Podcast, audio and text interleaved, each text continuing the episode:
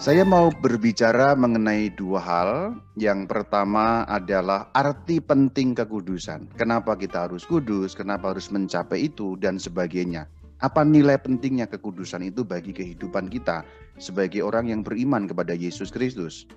Yang nomor dua nanti saya akan bicara mengenai langkah-langkah kekudusan itu seperti apa, sebagaimana yang diajarkan di dalam gereja Katolik melalui katekismus gereja Katolik. Pertama, saya harus melakukan disclaimer. Jadi kan ini kan temanya kan jalan menuju kekudusan, jalan menjadi orang kudus atau jalan kekudusan. Nanti kalau ada yang memangnya Rama Bayu sudah kudus, mau mengajari kita untuk menjadi kudus. Oh tidak. Maka bagian pertama ini disclaim dulu. Rama Bayu belum kudus, masih jauh dari kekudusan. Maka apa yang saya sampaikan pada saat ini adalah merupakan sharing yang pertama, yang kedua arahan dari gereja melalui katekismus katekismus gereja Katolik sehingga kita akan lebih tahu seperti apa kekudusan, caranya dan lain sebagainya. Jadi mohon diingat baik-baik ini disclaimernya dari awal Rama Bayu belum kudus, jauh dari kudus, tetapi mau bersama-sama dengan Anda semua untuk menjadi kudus sebab Allah Tuhan kita adalah kudus. Nah itu kita mulai dari yang pertama, mengapa manusia perlu menjadi kudus? Ini kan pertanyaan pertama yang perlu kita jawab. Kenapa sih manusia harus kudus, perlu kudus, dan macam-macam? Karena Allah adalah kudus. Nah itulah jawabannya. Itu ada di dalam Alkitab, yaitu dalam kitab Imamat pada pasal yang ke-19 ayat pertama nyambung kepada ayat yang kedua. Tuhan berfirman kepada Musa, berbicaralah kepada segenap jemaah Israel dan katakanlah kepada mereka, Kuduslah kamu, sebab aku Tuhan Allahmu kudus. Tuhan dicetak dengan huruf kapital semua, itu berarti dalam teks asli tertulis YHWH, kemudian dibaca Adonai. Kuduslah kamu sebab aku Adonai, Eloheinu kudus. Jadi itulah alasan kenapa manusia perlu bahkan harus menjadi kudus. Karena Tuhan Allah yang menciptakan adalah kudus. Kemudian kalau kita membaca Alkitab dalam kitab Imamat, mungkin orang bertanya, loh itu kan ditujukan kepada jemaah Israel Romo. Berarti perintah itu atau firman itu khusus untuk orang Israel dong Romo. Ya, secara konteks dekatnya memang itu adalah untuk orang Israel. Maka dikatakan katakan kepada segenap jemaah Israel. Betul, pada waktu disampaikan itu memang khusus untuk orang Israel. Tetapi kita harus ingat, gereja Katolik yaitu orang-orang yang percaya beriman kepada Yesus Kristus adalah Israel yang baru. Dengan demikian, perintah dalam kitab imamat itu pun juga berlaku untuk kita sebagai orang-orang Israel baru yang menerima perjanjian yang baru yang diikat oleh Tuhan dengan darah Kristus sendiri. Maka sebenarnya ketika kita membaca dalam terang perjanjian baru, ayat ini juga berlaku untuk semua orang yang beriman kepada Yesus Kristus junjungan kita Tuhan dan penyelamat. Maka di sini ayat ini tidak hanya untuk Israel saja, tetapi secara makna rohani berlaku untuk setiap orang sampai akhir zaman terutama mereka yang percaya dalam nama Yesus Tuhan. Nah kemudian masih dalam kitab yang sama, kitab imamat pada bab yang ke-20 ayat yang ke-7 dikatakan, maka kamu harus menguduskan dirimu dan kuduslah kamu sebab akulah Tuhan Allahmu. Sedikit ada penekanan yang agak berbeda, tetapi sama tetapi ada unsur berbeda juga. Di dalam imamat 19 dikatakan kuduslah kamu. Berarti itu menyatakan keadaan kita. Allah menyatakan keadaan kita, kuduslah kamu karena aku yaitu Allah kudus. Karena Allahnya kudus maka jemaatnya, umatnya itu kudus. Dalam bahasa yang gampang, ketularan kekudusan Allah sendiri. Dalam bahasa Jepangnya begitu.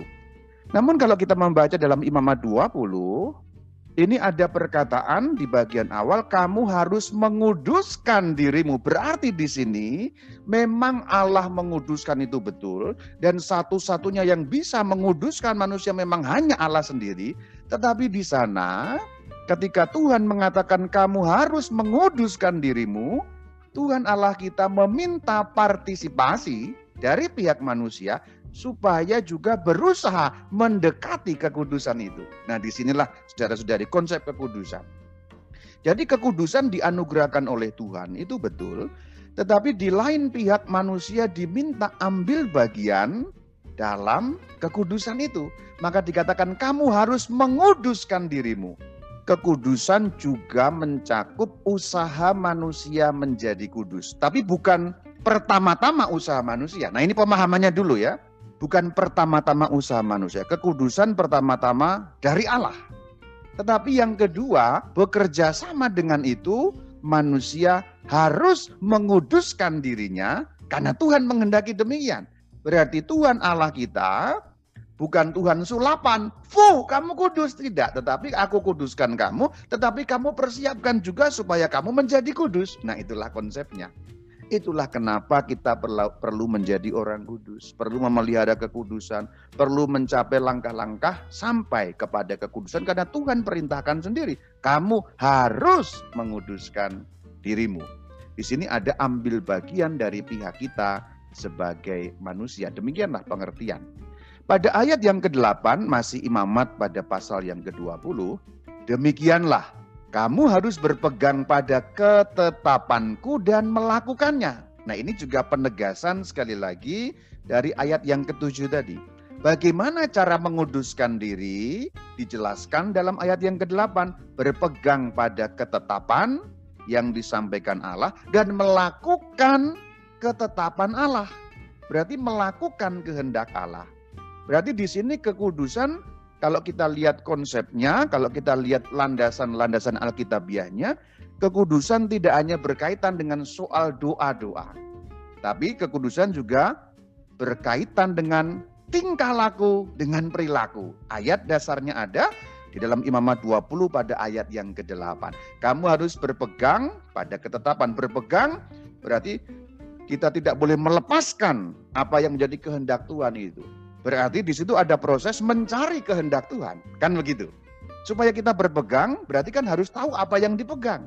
Supaya apa yang dipegang itu kita tahu, kita harus ada proses mempelajari kehendak Tuhan itu. Jadi sebenarnya kita sekarang ketika kita berbicara mengenai ini juga salah satu sarana cara untuk berpegang pada ketetapanku. Apa sih sesungguhnya ketetapan Tuhan? Dan kemudian melakukan berarti kekudusan terkait dengan perilaku. Maka kalau uh, pandangan orang Katolik kadang-kadang wah dia banyak doanya dia orang kudus, orang suci. Tidak hanya itu. Tidak hanya itu. Kita sebenarnya sudah sangat mengetahuinya. Saya hanya mau garis bawahi dan menegaskan sekali lagi bahwa kekudusan terkait juga dengan tingkah laku yaitu tindakan kita. Akulah Tuhan yang menguduskan kamu. Ini sekali lagi diingatkan supaya kita tidak lupa bahwa pada hakikatnya Tuhan sendirilah yang menguduskan. Kita ketularan kekudusan Tuhan. Atau dalam bahasa yang gampang, supaya kita ketularan kekudusan Tuhan, kita juga perlu mempersiapkan agar kekudusan Tuhan itu terkena kepada kita. Mempersiapkan diri, itu bahasa gampangnya. Atau dalam bahasa gambaran, kalau Tuhan mau menuangkan air, maka gelas kita perlu dibuka. Siapa yang bisa membuka gelas ini? Kita sendiri. Nah itulah kaitan-kaitan ayat-ayat tadi ketika Tuhan mengatakan berpeganglah pada ketetapanku, kuduskanlah dirimu. Artinya seperti itu. Penegasan bahwa dari pihak kita manusia perlu ada langkah, itu juga ditegaskan dalam surat pertama Tawarih 15 pada ayat yang ke-12. Memang konteksnya ini disampaikan untuk orang Lewi, tapi kita tahu makna spiritualnya juga berlaku bagi kita sebagai Israel baru, seperti yang sudah saya jelaskan di bagian awal. Hai kamu ini, para kepala puak dari orang Lewi, kuduskanlah dirimu. Jadi kuduskanlah dirimu. Kamu, saudara-saudara sepuakmu, satu marga katakanlah begitu, satu fam supaya kamu, nah ada tujuannya supaya kamu mengangkut tabut Tuhan Allah Israel ke tempat yang telah kusiapkan untuk itu. Jadi di situ di dalam konsep perjanjian lama atau orang Israel Allah Tuhan hadir dalam tabut itu. Orang tidak bisa sembarangan mendekati tabut itu kalau tidak kudus. Nanti di bagian selanjutnya akan saya jelaskan kenapa orang tidak bisa mendekati yang kudus dalam keadaan tidak kudus. Jadi kekudusan hanya bisa didekati dengan kekudusan juga. Tidak bisa kita mendekati kekudusan dengan kecemaran, karena akan berbahaya untuk kita. Kita tahu dalam perjanjian lama orang-orang Lewi adalah orang-orang yang secara khusus ditunjuk untuk menjadi orang-orang yang mengelola peribadatan, memimpin peribadatan, menyiapkan alat peribadatan dan lain sebagainya. Pendek kata orang-orang yang punya akses pada kekudusan Allah dalam peribadatan. Maka kalau mereka mendekati tabut, memegang tabut, mengangkut tabut, dan tabut perjanjian atau tabernakel itu adalah kekudusan Allah di sana, maka orang-orang Lewi harus kudus dan menguduskan diri. Menguduskan diri sehingga mereka siap untuk dikuduskan Tuhan, mereka ikut ambil bagian dalam kekudusan Tuhan, mendekati kekudusan Tuhan dalam tabernakel itu, siap dan mereka bisa mengangkut. Itu konsep perjanjian lama. Jadi perjanjian lama memberitahu pada kita, sebenarnya nanti juga perjanjian baru, seluruh perjanjian bicara hal yang sama. Kekudusan Allah hanya dapat kita dekati kalau kita kudus adanya. Kalau kita tidak mendekati Allah dengan kekudusan, maka kekudusan Allah itu menjadi berbahaya bagi kita. Lu orang mau mengatakan kekudusan kok berbahaya? Ya memang begitulah. Nanti di bagian selanjutnya akan saya perjelas apa maksud perkataan saya bahwa kekudusan Allah bisa menjadi berbahaya bagi kita. Tadi kok perjanjian lama semua Romo ya sekarang perjanjian baru. Lihat dalam Yohanes 17 ayat yang ke-19. Dan aku, di sini akunya adalah baginda Yesus, menguduskan diriku bagi mereka. Mereka berarti murid-muridnya. Supaya mereka pun dikuduskan dalam kebenaran. Jadi itu sinkron sebenarnya. Dari perjanjian lama nyambung ke perjanjian baru memang seperti itulah adanya supaya kita ambil bagian dalam kekudusan Allah itu. Kita sudah lihat juga dalam Injil Yohanes 17 ayat 19. Kalau kita membuka surat pertama Korintus pada pasal yang pertama, pembuka surat awal sekali, yaitu pada ayat pertama dan ayat kedua. Ketika Paulus mengatakan ini surat dari Paulus. Kemudian ayat 2 mengatakan kepada jemaat Allah di Korintus. Yaitu, nah yaitu berarti merujuk pada jemaat Allah. Orang-orang Katolik pertama di Korintus itu. Mereka yang dikuduskan dalam Kristus Yesus dan yang dipanggil menjadi orang-orang kudus. Memang surat ini ditujukan kepada jemaat Korintus. Aslinya, konteks konteks dekatnya. Tapi konteks jauhnya kemudian ketika surat Korintus menjadi bagian dari perjanjian baru berarti juga untuk kita. Semua orang Kristen, semua orang yang percaya akan Yesus Kristus sebagai Tuhan dan penyelamat, sebagai junjungan, sebagai guru dan Tuhan, itu semua dipanggil menjadi orang kudus, tidak terkecuali. Saya yang belum kudus dan masih jauh dari kekudusan ini dipanggil menjadi orang kudus.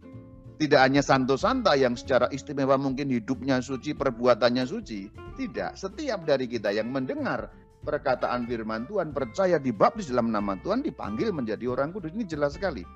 Jadi saudara-saudari, ingatlah baik-baik. Kita dipanggil menjadi santo santa dan saya ingatkan, jangan takut untuk menjadi santo santa di tengah dunia modern ini.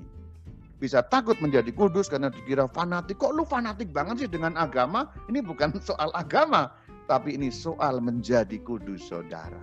Juga kalau kita membaca surat pertama Korintus pada bab yang ke-6 ayat yang ke-11 dikatakan, kamu telah memberi dirimu disucikan, kamu telah dikuduskan.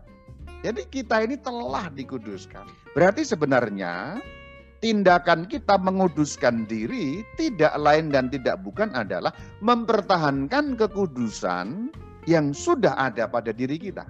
Kapan kita dikuduskan? Pada saat menerima baptisan. Semua orang yang pada saat menerima baptisan itu dibaptis dalam kuasa Allah, berarti dia telah dikuduskan untuk nama Allah Tritunggal. Karena aku membaptis engkau dalam nama Bapa dan Putra dan Roh Kudus. Itulah saat kita dikuduskan. Kita ambil bagian dalam dalam kekudusan itu atau kita mengusahakan kita hidup kudus sebenarnya dalam arti yang lebih rigid adalah kita mempertahankan kekudusan yang telah ada pada diri kita. Jadi secara harafiah kita ini sudah kudus pada saat dibaptis. Hanya masalahnya dalam bahasa Jepang jelas dan gampang, kadar kekudusan kita ini bisa merosot. Kalau Anda senang main games itu, ini gampang di, dijelaskan ya.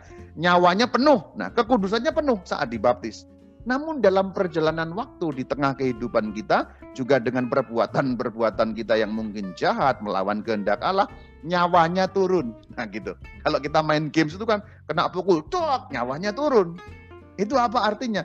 Sesungguhnya kita cukup hanya perlu mempertahankan kekudusan yang telah ada pada kita. Jadi sebenarnya bukan kita harus menjadi kudus, tidak. Dalam arti yang lebih harafiah, kita harus menjaga kekudusan itu jangan sampai berkurang. Itu sebenarnya yang terjadi. Atau dalam bahasa simbolisme ya ini gelas. Allah sudah mengisi penuh airnya, kita berusaha jangan tumpah airnya, jangan bocor. Bukan berarti kita mengusahakan supaya gelasnya berisi air. Nah itu saudara. Ini jadi nyambung dengan perjanjian lama tadi. Akulah yang telah menguduskan engkau. Usaha kita menjaga kekudusan itu.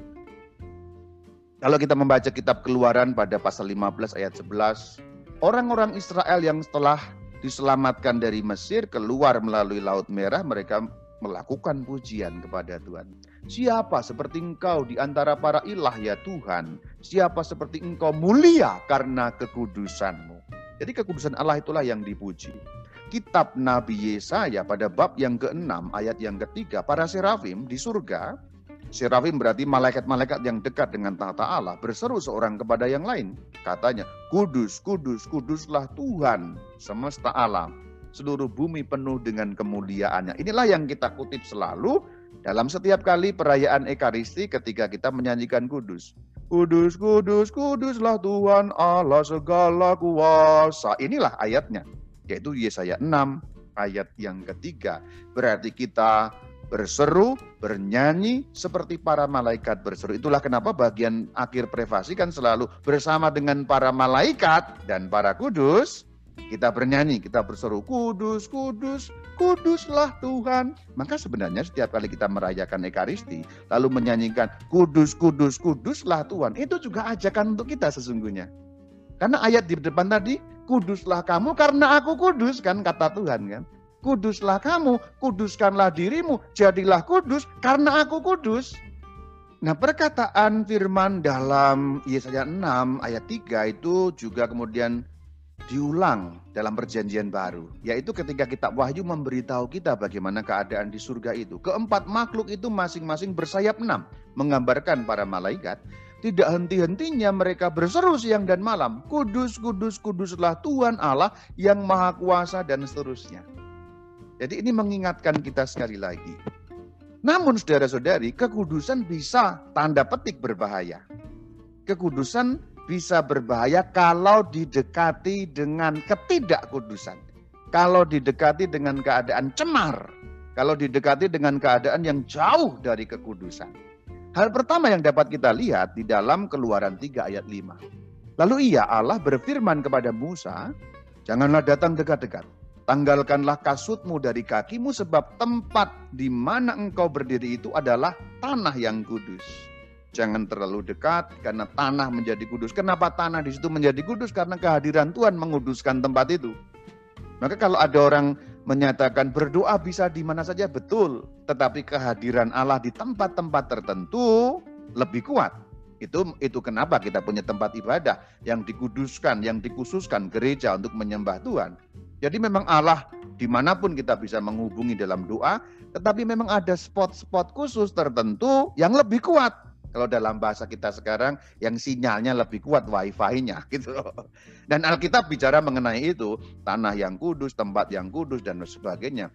Para bapak bangsa Abraham, Ishak, Yakub itu mendirikan tugu peringatan dan sebagainya ketika mereka merasakan kehadiran Tuhan yang lebih kuat di tempat tertentu. Mereka memasang tugu, memasang mezbah, kemudian menamai tempat itu apa ketika merasakan kehadiran Tuhan di tempat khusus tertentu, kemudian menjadi lebih kuat. Itulah namanya tempat kudus. Lalu Yerusalem pada saat Raja Salomo didirikan, ada tabut perjanjian, ada kenisah, tempat ruang maha kudus, Kados Hakodesh, itu di bagian paling dalam. Itu ruang khusus kehadiran Tuhan yang di mana kehadiran Tuhan dirasakan lebih khusus ada di sana. Musa diberi perintah supaya jauh-jauh. Kenapa? Karena kekudusan hanya dapat didekati dengan kekudusan. Kemudian dalam 2 Samuel pada pasal yang ke-6, 6 sampai ke-7 ayatnya, kita lihat mengenai Utsa. Mungkin banyak orang tahu tentang Utsa tapi ada yang nggak tahu juga. Ini memang harus ditafsirkan ayat ini. Sebab kalau dibaca harafiah, pengertian kita memang bisa menjadi salah. Ketika mereka sampai ke tempat pengirikan Nakon, maka Utsa mengulurkan tangannya kepada tabut Allah itu, lalu memegangnya. Karena lembu-lembu itu tergelincir, maka bangkitlah murka Tuhan terhadap Utsa, Lalu Allah membunuh dia di sana karena keteledorannya itu. Ya, ayat 7 memang tidak bisa dibaca harafiah karena itu penggambaran antropomorfisme mengenai Allah. Apa itu antropomorfisme? Allah digambarkan dengan seperti sifat manusia. Allah hanya bisa dimengerti dengan sifat-sifat menurut ukuran manusia. Maka kata bangkitlah murka Tuhan itu ukuran manusia yang dikenakan pada Allah. Agak ruwet dan bukan tema kita, tapi saya hanya mau mengatakan ayat 7 memang harus dibaca dengan ilmu membaca Alkitab. Tapi inti dari perikop ini, inti dari ayat 6 dan ayat 7 ini sebenarnya usaha memegang tabut Allah. Tabut Allah berarti kehadiran Allah sendiri. Kekudusan Allah sendiri ada di sana. Usaha memegang tanpa kekudusan. Yang mengakibatkan dia mati. Itu yang mau dikatakan dalam 2 Samuel 6 ayat 6 sampai ayat ke-7. Memang kalau konteksnya tidak kita pahami pada zaman kuno agak sulit mengartikan ayat ini. Tapi inti dari ayat ini adalah bahwa kekudusan Allah tidak bisa didekati dengan ketidakkudusan. Itulah makna utama dari ayat 6 dan 7 ini. Kenapa kok menjadi berbahaya? Nah ini saya mau mengatakan kepada Anda, kekudusan kalau didekati dengan ketidakkudusan itu bisa menjadi berbahaya.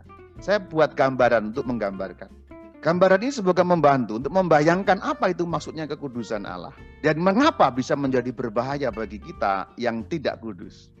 Saya gambarkan dengan matahari ya. Matahari itu baik atau buruk? Ya baik tentu saja. Karena tanpa matahari kita tidak hidup saudara. Tanpa ada matahari tidak ada sinar matahari, tidak ada fotosintesa. Tidak ada pohon yang bisa mengeluarkan buah-buahan, tidak ada yang hidup di dunia ini. Perputaran angin, perputaran air dan sebagainya, air bisa menguap terjadi hujan itu semua karena matahari. Jadi panasnya matahari itu energi yang baik untuk kehidupan. Baik. Tidak ada matahari buruk kalau matahari hilang, kita semua hilang, tidak bisa hidup. Karena proses kehidupan hanya mungkin syaratnya kalau ada matahari. Berarti baik. Panas matahari itu baik. Tetapi Anda bayangkan kalau kita menjadi lebih dekat kepada matahari. Ini kan kita punya jarak tertentu ya. Bumi dan matahari jaraknya sekian sehingga baik sinar itu, menyinari kita. Tapi kalau kita mendekat, mendekat lalu maju lagi satu langkah di depan bumi kan ada Venus. Di depan Venus ada Merkurius. Kemudian kita maju lagi, maju mendekati bahkan menyentuh matahari. Kita modar apa tidak? Mungkinkah kita masuk ke inti matahari? Kita mati. Kalau kita masuk ke dalam inti matahari, kalau kita masuk ke dalam kekudusan, ini gambarannya, kita mati. Karena apa? Karena kita suhunya berbeda, temperatur kita berbeda dengan temperatur matahari. Bagaimana caranya atau mungkinkah kita masuk ke inti matahari? Kalau kita masih manusia yang seperti ini tidak mungkin masuk ke inti matahari. Tapi Anda bayangkan, saya katakan Anda bayangkan, kalau kita bisa membuat badan kita suhunya, temperaturnya setinggi suhu matahari, berarti kita menjadi sama dengan suhu matahari.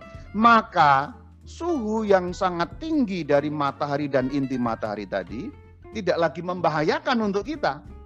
Kalau kita masuk ke dalam intinya dengan temperatur yang sama, dengan bahan yang sama, dengan suhu yang sama, dengan keadaan yang sama, itulah kekudusan Allah gambarannya. Kita hanya bisa mendekati Allah, masuk dalam hadirat Allah, kalau kita tanda petik temperaturnya sama dengan Allah, sehingga kekudusan Allah tidak membakar kita. Kayaknya fiksi ya, apa fantasi, tetapi ini untuk menggambarkan itu.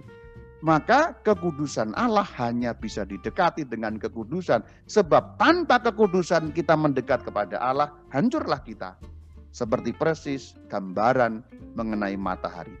Kata-kata tadi yang saya sampaikan sesungguhnya saya mengungkapkan dengan lebih Jepang, jelas dan gampang apa yang diajarkan oleh gereja di dalam KGK 2809. Jadi sebenarnya ini yang saya jelaskan tuh ini, tapi saya jelaskan dulu dalam bahasa Jepang, baru saya kasih teksnya, ajaran gerejanya ada di mana. Saya selalu begitu, saya sampaikan ada landasan KGK, tradisi suci, Alkitab. Jadi omongannya itu tidak hanya ngawang-ngawang dalam arti hanya ngarang, tetapi berbasis jelas pada ajaran gereja.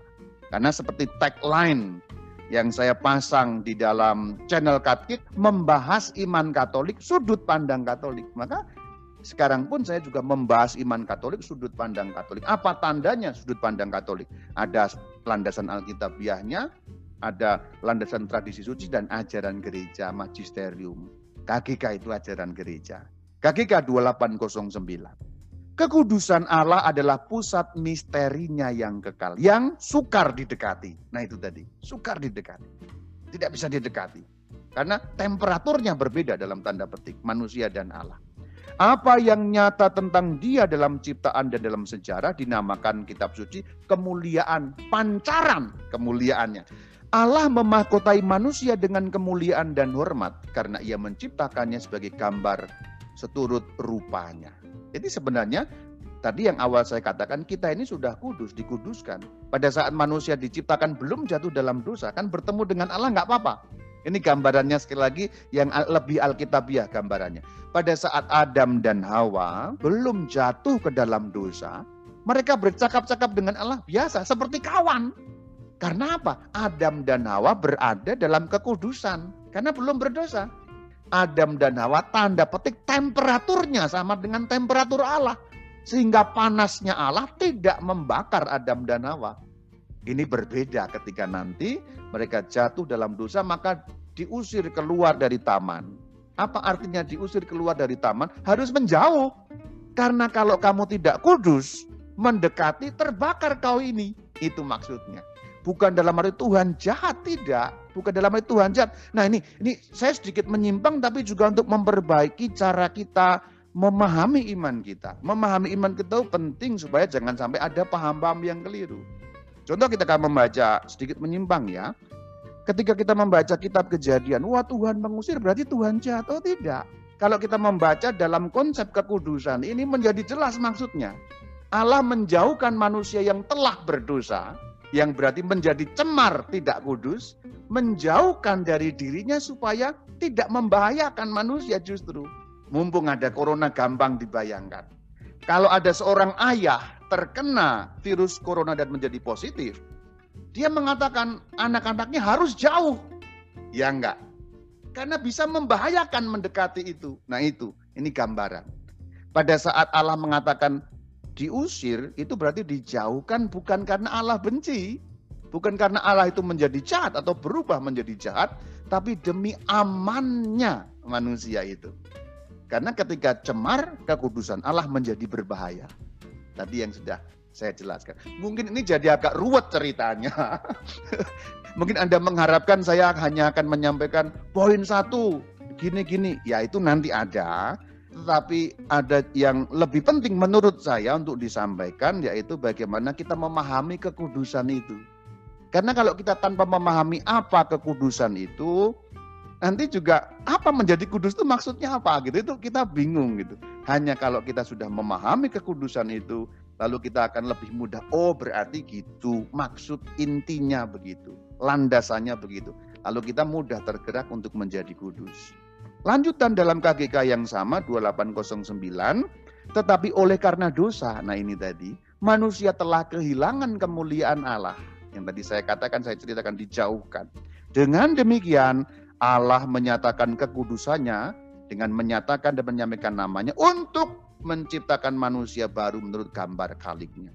Tuhan mau juga mendekatkan kita kembali. Jadi sebenarnya kekudusan itu apa? Mengembalikan keadaan awal mula ketika Adam dan Hawa masih bisa berbincang-bincang dengan Allah tanpa berbahaya. Seperti yang tercantum dalam kejadian 1 ayat 31. Maka Allah melihat segala yang dijadikannya itu sungguh amat baik. Ini ayat yang tertulis setelah penciptaan manusia. Penciptaan manusia yang berarti puncak ciptaan, setelah itu hari yang ketujuh Tuhan beristirahat, terjadi dalam kejadian 1 ayat 26, mulai 26 setelah manusia diciptakan, semua selesai. ayat 31 menyatakan Allah melihat segala yang dijadikan itu sungguh amat baik. Tidak ada lagi yang membahayakan. Manusia dekat dengan Allah pun tidak berbahaya. Karena apa? Sama-sama kudus. Karena Allah kudus, manusia diciptakan juga dalam keadaan kudus. Jadi pentingnya kekudusan itu adalah supaya kita yang telah jauh itu bisa berdekatan dengan Allah dan menyatu dengan Allah tanpa berbahaya. Jadi sebenarnya kekudusan itu restart.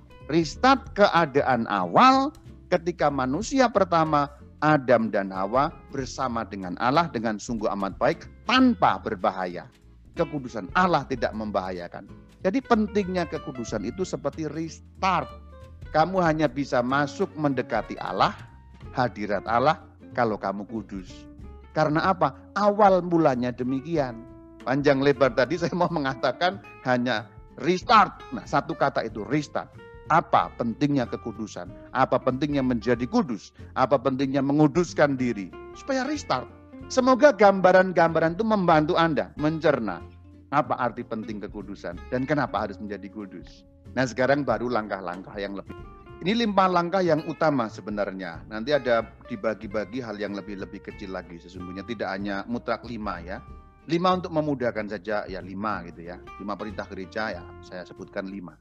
Kita pertama ingat dulu kekudusan Allah hanya bisa didekati dengan kekudusan. Nah langkah pertama pembaptisan. Itu dinyatakan dalam KGK 2813. Dalam air pembaptisan, kita telah dibersihkan, dikuduskan, dan dibenarkan dalam nama Tuhan Yesus Kristus dan dalam roh Allah kita. Allah telah memanggil kita supaya menjadi kudus dalam seluruh kehidupan kita. Jadi itu landasan Alkitabnya juga ada 1 Korintus 6 ayat 11, 1 Tesalonika 4 ayat yang ketujuh. Inti dari ini adalah pembaptisan. Jadi langkah pertama untuk pengudusan adalah pembaptisan. Itulah kenapa Sang Kristus mengatakan pergilah seluruh dunia, baptislah mereka dalam nama Bapa dan Putra dan Roh Kudus. Itulah kenapa misi gereja untuk membaptis awalnya orang beriman, percaya kemudian dibaptis karena dengan pembaptisan manusia dikuduskan, di restart sehingga berdekatan dengan Allah tanpa membahayakan sehingga temperaturnya tanda petik sama dengan Allah seperti sudah kita bahas konsep-konsep dasarnya tadi itu. Anda semua sudah dibaptis, puji Tuhan. Berarti dengan itu sesungguhnya kita telah dikuduskan, airnya penuh dalam gelas ini. Kita tinggal menjaga jangan sampai tertumpah atau terbocorkan sehingga kekudusan itu tetap ada pada kita. Langkah pertama. Nah, kalau Anda belum dibaptis, segera menjadi cara supaya Anda dapat dibaptis karena hanya dengan itu pengudusan terjadi. Ini nyambung ke dosa asal, tapi kita bukan tema itu.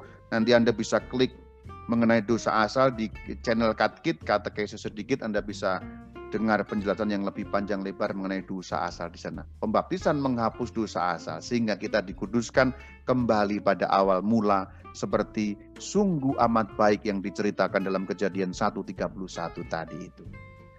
Langkah yang kedua, ini masih dikatakan dalam KGK juga yaitu 2814. Jadi sekali lagi ingat ini tips atau langkah-langkah bukan dari Rama Bayu. Rama Bayu hanya mengikuti apa yang gereja gariskan. Kita berdoa supaya nama Allah dikuduskan dalam kita oleh kehidupan kita. Nah, berarti langkah pengudusan berarti dalam kehidupan kita. Oleh kehidupan kita. Apa keterangan lanjutannya? Kita lihat kalau kita berbuat baik, nama Allah dipuji. Kalau kita berbuat buruk, maka Allah dihujat. Nah itu. Berarti sebenarnya kekudusan dicapai juga dalam tingkah laku kita yang tadi di bagian awal sesuai dengan kehendak Allah. Ini juga ditegaskan atau diuraikan lebih lanjut di dalam KGK 2822. Perintahnya yang mencakup semua perintah lain menyatakan kehendaknya kepada kita berbunyi kasihilah sesamamu sama seperti aku telah mengasihi kamu demikian pula kamu harus saling mengasihi. Berarti di sini setelah dibaptis kemudian kita hidup menjaga kekudusan juga dalam tingkah laku. Tingkah laku yang baik membuat Allah dipuji, tingkah laku yang buruk membuat Allah dihujat. Oh, dasar memang orang Kristen begitu. Nah, katanya. Jadi kalau kita dibaptis menjadi seorang Kristen, kan kita tidak lagi hanya membawa nama kita sendiri, tapi membawa nama Kristus Tuhan kita. Itu yang dimaksudkan di tengah kehidupan. Dan di tengah kehidupan kita perlu mencari kehendaknya juga. Nah, kehendaknya juga di, dicari di sini berarti juga dengan bagaimana kita mempelajari firman-Nya, bagaimana kita tahu kehendaknya. Kan kita bisa melakukan kehendak Allah kalau kita tahu kehendak Allah kan. Dalam perbuatan itu jelas dalam surat Yakobus 2 pada ayat yang ke-17. Demikian juga halnya dengan iman. Jika iman itu tidak disertai dengan perbuatan, maka iman itu pada hakikatnya adalah adalah mati. Ini jelas sekali yang menyatakan kekudusan dicapai dengan perbuatan. Bukan berarti perbuatan supaya kita masuk surga, tidak. Kita sudah jelas masuk surga. Maka perbuatan kita menjaga kekudusan tetap ada, iman kita tetap bernyala. Itu maksudnya saudara. Itu ayatnya jelas Yakobus 2 ayat yang ke-13. Cara yang ketiga, kita berdoa supaya memperoleh sekian banyak kekudusan dalam hati kita. Kalau perbuatan berarti menyatakan kekudusan Allah kepada dunia, kalau berdoa berarti nyambung, bahasa gampangnya nyolok, nyetrum, charge pada kekudusan Allah sendiri. Sebagaimana nama Allah kudus adanya. Ini masih pada KGK yang sama 2822 tadi itu. Itu cara yang ketiga berdoa. Nah, berdoa di sini saudara-saudari itu mencakup banyak hal, juga termasuk dalam arti mempelajari firman dalam suasana doa. Jadi membaca Alkitab itu sesungguhnya yang yang berguna bagi perkembangan hidup rohani kita adalah membacanya dalam suasana doa. Itu seperti juga yang dikatakan dalam KGK 2826 dengan perantaraan doa. Nah, dengan doa, dengan melalui doa itu maksudnya kita dapat mengetahui manakah kehendak Allah. Itu yang disampaikan. Berarti hanya dalam doa kita mengetahui kehendak Allah. Maka kehendak Allah tidak dapat diketahui dalam keramaian dunia ini. Memang kehendak Allah sering disampaikan kepada kita melalui keramaian dunia ini, melalui tindakan dan peristiwa, tetapi hanya dimengerti atau hanya dapat diketahui dengan jernih melalui doa. Jadi kalau kita yang penting itu berbuat baik kepada sesama, ya betul. Namun jika tidak ada doa, tidak ada saat teduh, tidak ada saat mengeningkan diri, tidak ada saat menutup pintu, kuncilah lalu Bapamu yang tersembunyi kamu hubungi itu, maka kehendak Allah sulit kita ketahui. Kenapa? Ramai dunia ini. Dalam bahasa gampangnya itu, kalau pakai bahasa sinyal radio, sinyal radio kita kresek-kresek. Kalau ini radio zaman dulu ya, kan kita harus memutar tuning itu loh, apa tombol yang diputar untuk tahu ini ini frekuensinya berapa sehingga tek. Nah, sebenarnya dalam bahasa gampang doa itu itu. Doa itu adalah saat hening tuning kepada Allah sehingga frekuensinya Allah itu kita dapat sehingga kejadian-kejadian kita alami itu dapat menjadi masukan berharga dan dengan jelas, dengan terang kita ketahui maksud Allah apa melalui peristiwa yang sudah berlalu itu. Tanpa itu, tanpa doa, hidup kita ramai sekali. Ada banyak hal yang masuk dalam pikiran kita, mengganggu kita, menggelisahkan kita. Apalagi zaman medsos ini, zaman informasi yang berubah menjadi zaman disinformasi. Kan menggelisahkan semuanya. Dan itu hanya bisa dicapai dalam doa. Dan juga dalam doa itu damai sejahtera juga dianugerahkan pada kita saat berhenti, saat teduh, saat kita menyalakan lilin, bersenandung dalam puji-pujian, meskipun sedang sendirian, apa pun pujian itu, atau tidak usah bersenandung juga tidak masalah. Caranya tiap orang berbeda-beda, tapi ada saat hening, di, di dalam suasana doa sehingga di situ kita mengetahui kehendak Allah. Gereja mengajarkan pada kita melalui doa kita mengetahui kehendak Allah, bukan melalui dunia ramai. Kehendak Allah dinyatakan dalam dunia ramai, betul. Tapi kita ketahui dengan jelas dan bening dan jernih dalam doa. Sehingga dengan itu kita tahu kehendak Allah itu apa. Lalu untuk melakukannya. Nah kalau kita nggak tahu kehendak Allah bagaimana melakukannya kan? Doa di sini termasuk juga sakramen-sakramen. Karena apa? Karena pada bagian yang nomor satu kan pembaptisan. Pembaptisan berarti kita dapat mengakses sakramen-sakramen gereja. Tapi nanti secara khusus saya juga sebut dua sakramen yang secara istimewa akan membantu kita, yaitu pada nomor empat Ekaristi. Kita lihat, doa yang utama adalah Ekaristi. Dikatakan dalam KGK 2827. Allah tidak mendengarkan orang berdosa, tetapi orang-orang yang saleh dan yang melakukan kehendaknya. Itu Yohanes 9 ayat 31. Dikutip untuk menjelaskan ini. Jadi Allah tidak mendengarkan orang-orang berdosa tadi artinya apa? Ya karena mereka jauh, frekuensinya berbeda dengan Allah, temperaturnya beda dengan Allah dalam arti itu. Dan di dalam KGK 2827 ini dijelaskan doa gereja dalam nama Tuhan yang mempunyai kekuatan yang begitu besar terutama dalam ekaristi. Kenapa? Ekaristi menjadi begitu besar dayanya. Karena itulah yang diperintahkan langsung Sang Kristus kepada umatnya. Lakukanlah ini sebagai kenangan akan daku. Lakukanlah ini untuk mengenangkan daku. Jadi Ekaristi itulah doa yang diperintahkan langsung oleh Sang Kristus. Mandat, itu mandat langsung oleh beliau. Maka secara khusus Ekaristi menjadi jalan kekudusan bagi kita. Tentu di sini bukan hanya sekedar merayakan Ekaristi, tapi sungguh-sungguh masuk ke hadiran Allah. Berapa kali dalam ekaristi kita yang benar-benar kita masuk ke dalam hadirat Allah. Tidak gampang saudara-saudari. Dalam arti tertentu kita berekaristi itu setiap kali setiap kali kita adalah latihan berekaristi. Kita berlatih terus karena nggak bisa-bisa. Saya mau fokus masuk hadirat Allah nggak bisa-bisa. Kenapa? Ya gangguan manusiawi. Sudah ikut misa dengan tenang, terimalah dan makanlah kamu semua. Inilah tubuhku yang diserahkan bagimu. Tung, menyembah dengan kusuk sekali. Eh tiba-tiba pikirannya ingat, aduh tadi itu belum diangkat jemurannya. Terimalah dan makanlah. Dung, bunyi gong, dung menyembah.